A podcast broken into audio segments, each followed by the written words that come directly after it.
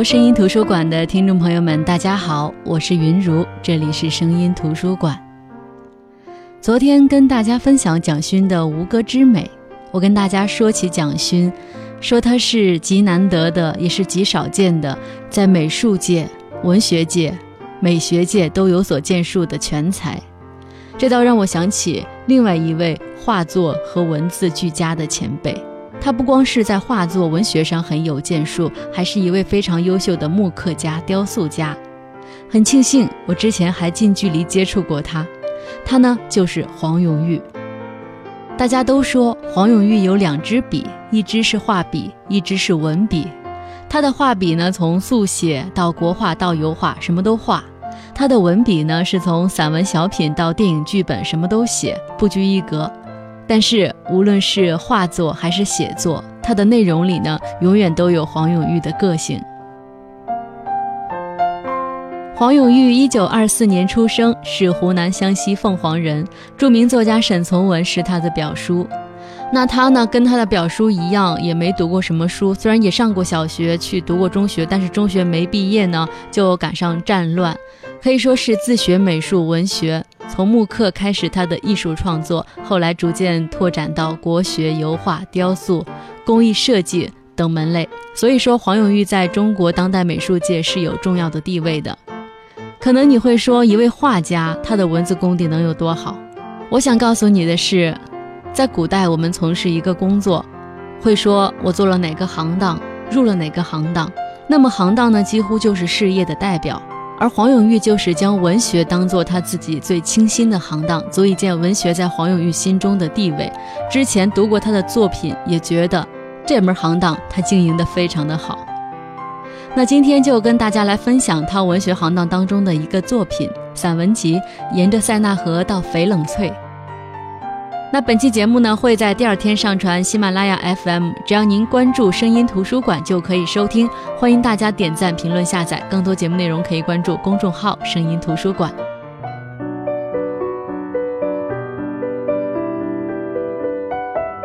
说到塞纳河呢，这条河是流经巴黎市中心的法国第二大河，沿河的风光特别的美，两岸都种植着繁茂的梧桐树。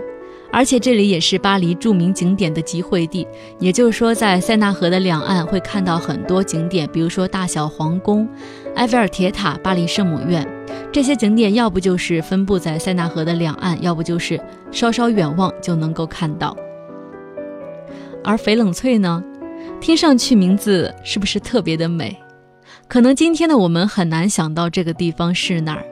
其实呢，它指的就是意大利的佛罗伦萨，只是因为年代不同，对于同一个地方的地名的翻译就会有所不同，就会导致黄永玉曾经熟悉的翡冷翠成了今天我们所知道的佛罗伦萨。所以这里的沿着塞纳河到翡冷翠，通俗点说就是从巴黎到意大利。1991年的春天和夏天，67岁的黄永玉分别去巴黎和意大利住上了一大段时间，画进了那里的美景。所以在完成了他两次丰盛的艺术旅程之后，也写成了一本韵味醇厚的艺术散文集，就是我们正在分享的这本《沿着塞纳河到翡冷翠》。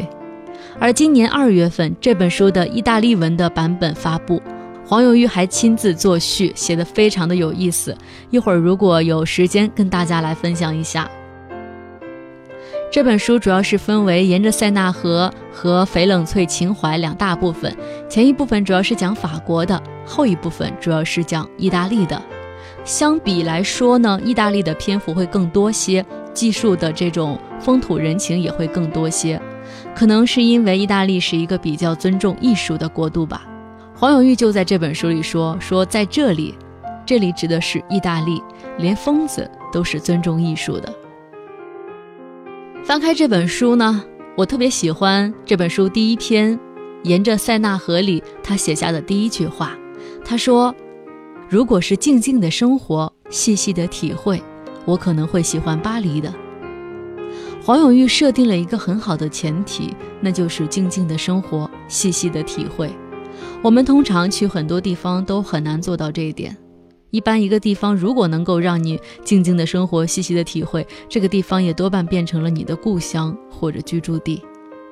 而下篇《翡冷翠情怀》一开篇，他就说到：翡冷翠，翡冷翠，我这辈子怕离不开你了。从这句话当中，我们会感觉到，相对于巴黎来说，黄永玉可能更喜欢翡冷翠。的确，黄永玉是很喜欢意大利，喜欢佛罗伦萨。当时他的儿子黄黑蛮要去留学，在巴黎和罗马之间非常的犹豫。黄永玉一点都不犹豫，就直接让黄黑蛮去了罗马。第一，他认为是罗马的艺术氛围比较好；第二是他觉得巴黎这个城市太花心，年轻人在这里容易把持不住。包括当时91年黄永玉去佛罗伦萨采风的时候呢，他的女儿黄黑妮呢就是住在佛罗伦萨的。黄永玉非常的幽默，这个呢相信在稍后的分享过程，包括有人如果看过他的其他作品都能够感受到这一点。他幽默是幽默，但是他绝对不会隐藏自己的观点。在他的文章当中，你能够直截了当的体会作者当时的内心感受。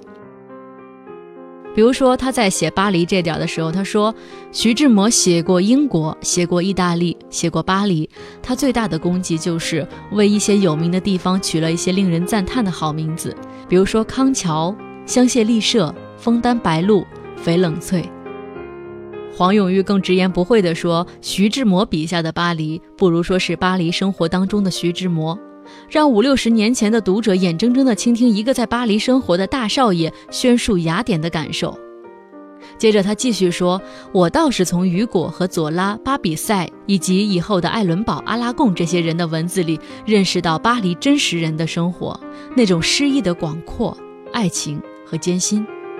所以他在这里也是直言不讳地说出了当时徐志摩在这里生活的时候，他描述的那种巴黎的典雅和浪漫是不接地气的。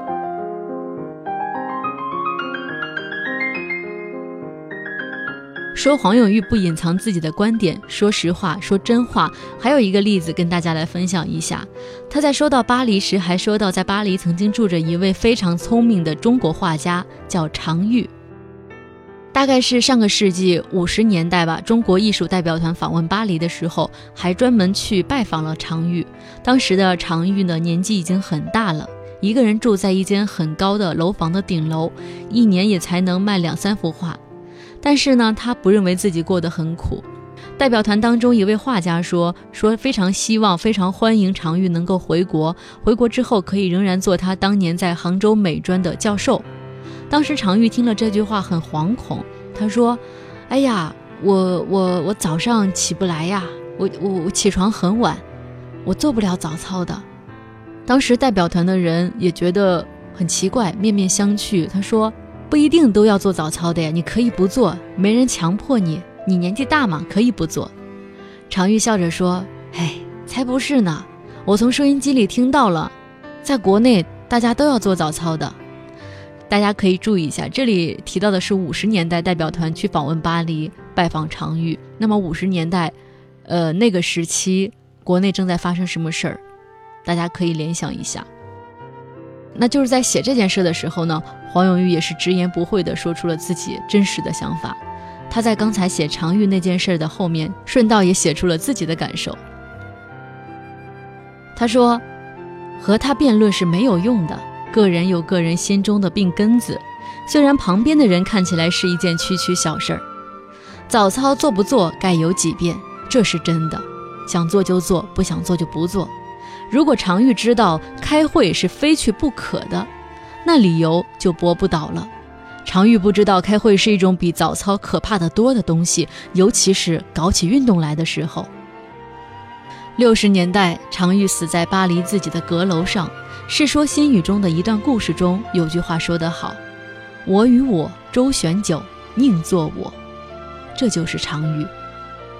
当然除了敢说话，不隐藏自己的观点，黄永玉还有一个最大的特点就是幽默。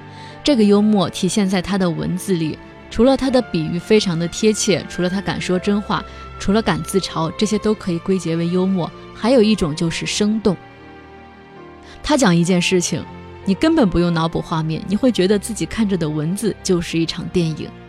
它描述一种事物，摆在你眼前的好像就是一幅写意画，而不是你看到书上密密麻麻的字儿。就比如说他讲到埃菲尔铁塔的时候，讲了这么一个故事，非常非常有意思，叫老子就是铁塔，跟大家来分享一下。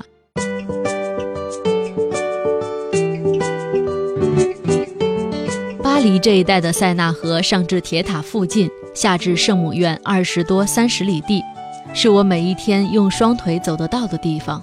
再远一点我就不清楚了，用60几岁的眼睛估计看看，也好像没有什么可画的地方。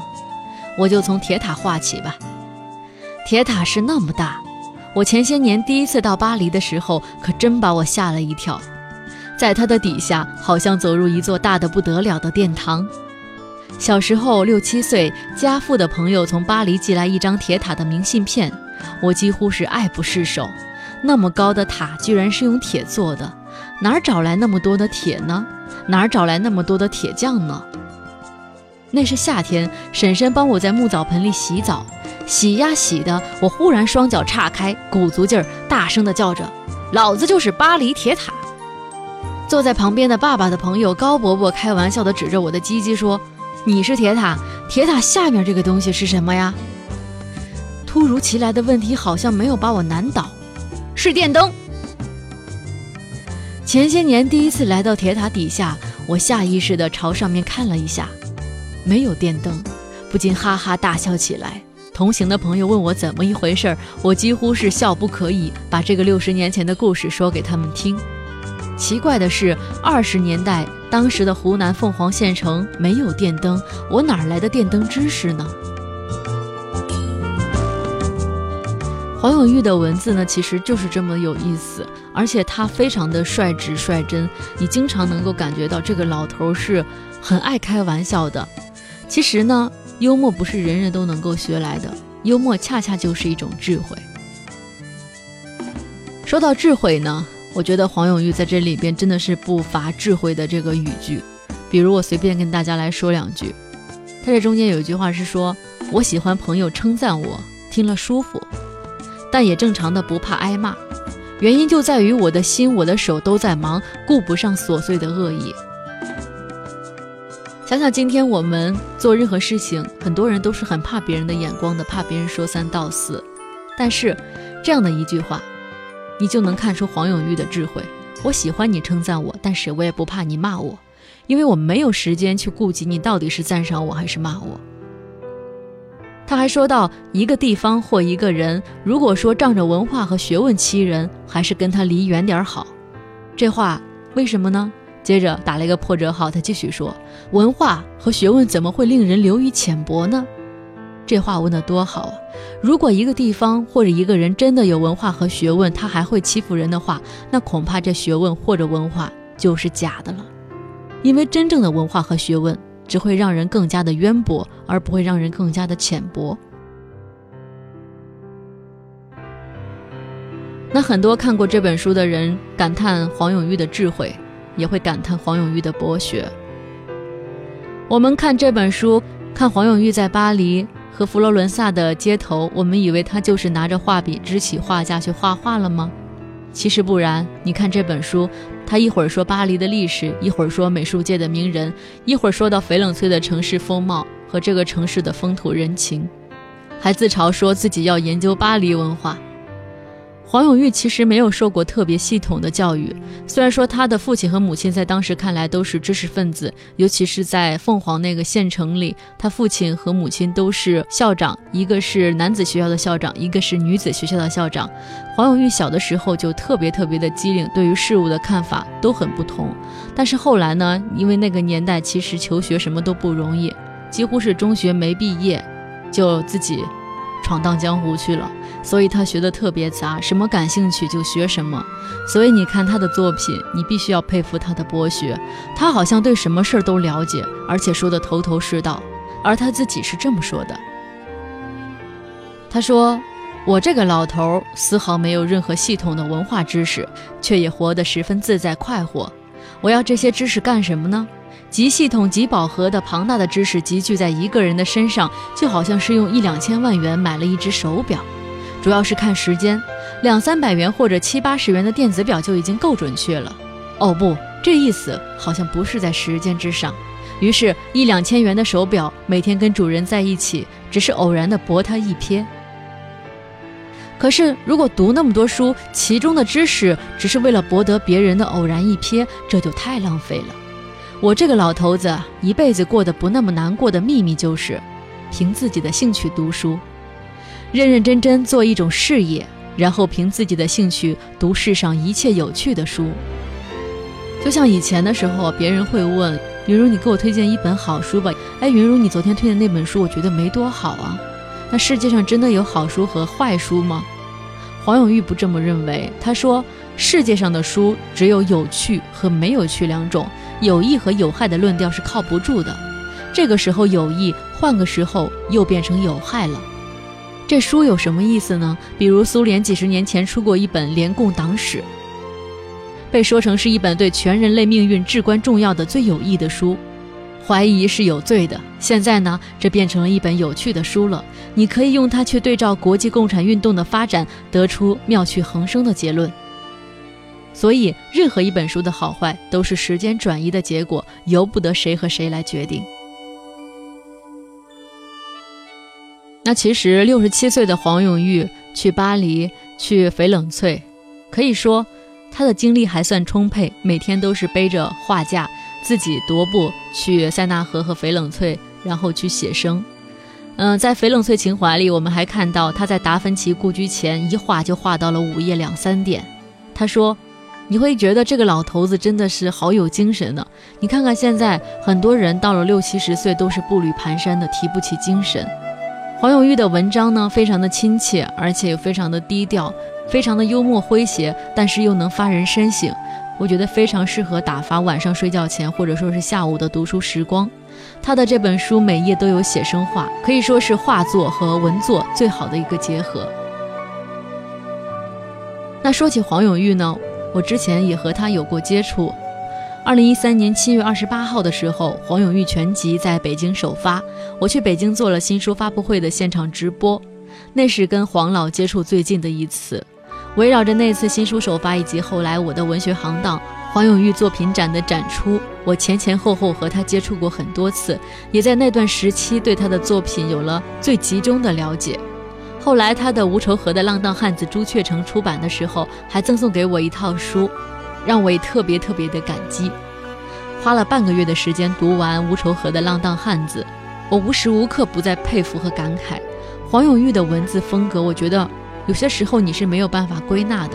人家说他是鬼才，这指的是他的画，也有人指的是他的文字，很多媒体都沿用这种说法。我觉得这个标签恰当，但是也不恰当。恰当是觉得黄永玉真的很聪明，也很精明，你从他的文字，从他的画里会感觉到他的智慧。这种智慧是一种让人意料不到的，用现在的话说就是鬼精的。那我觉得鬼才这个说法不恰当呢，是觉得第一，有不少人认为黄永玉是野路子，没有师从哪派，也没有学习他人的文风，就是自己半路出师的，所以用这个鬼字来描述他。那我觉得这对于黄永玉来说是不公平的。第二，我觉得不恰当是因为黄永玉的文字或者画作，他好就好在他总是去说实话，而且是大实话，而且是我们都不敢去说的大实话，说明他是一个心思坦荡的人。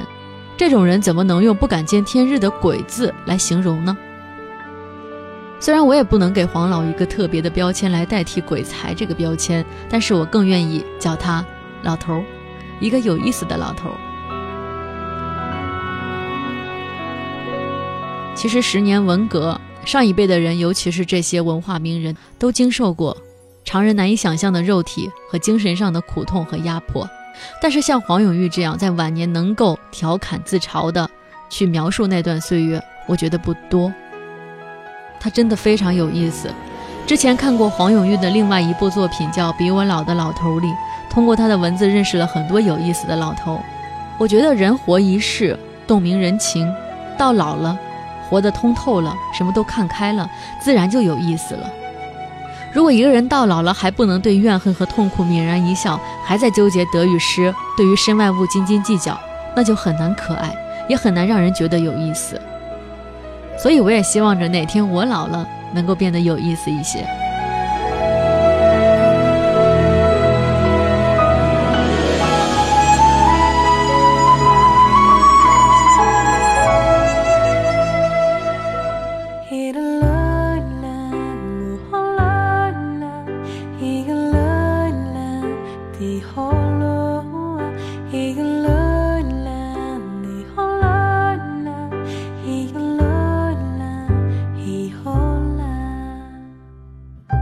好的，这就是今天声音图书馆的全部内容。今天跟大家分享的是黄永玉的散文集《沿着塞纳河到翡冷翠》。我真的推荐大家有时间能够去读读黄永玉的书。也许我们的经历不够多，也许我们的经验不够丰富，但是我们可以通过这个有意思的老头写下的这些文字，画的这些画，让自己也变得有意思一些。有人说他的文字，他的书比较浅，我并不这么觉得。在我看来，他的书他的话就像是他的人一样，随性洒脱的表象之下，其实是有深厚的底蕴的。好的，这里是声音图书馆，我是云如。本期节目会在明天上传喜马拉雅 FM， 大家搜索声音图书馆可以添加关注，这样的话一上传呢你就会收到通知。也欢迎大家点赞评论下载，更多节目内容可以关注公众号声音图书馆。好的，我们下周再见，各位晚安。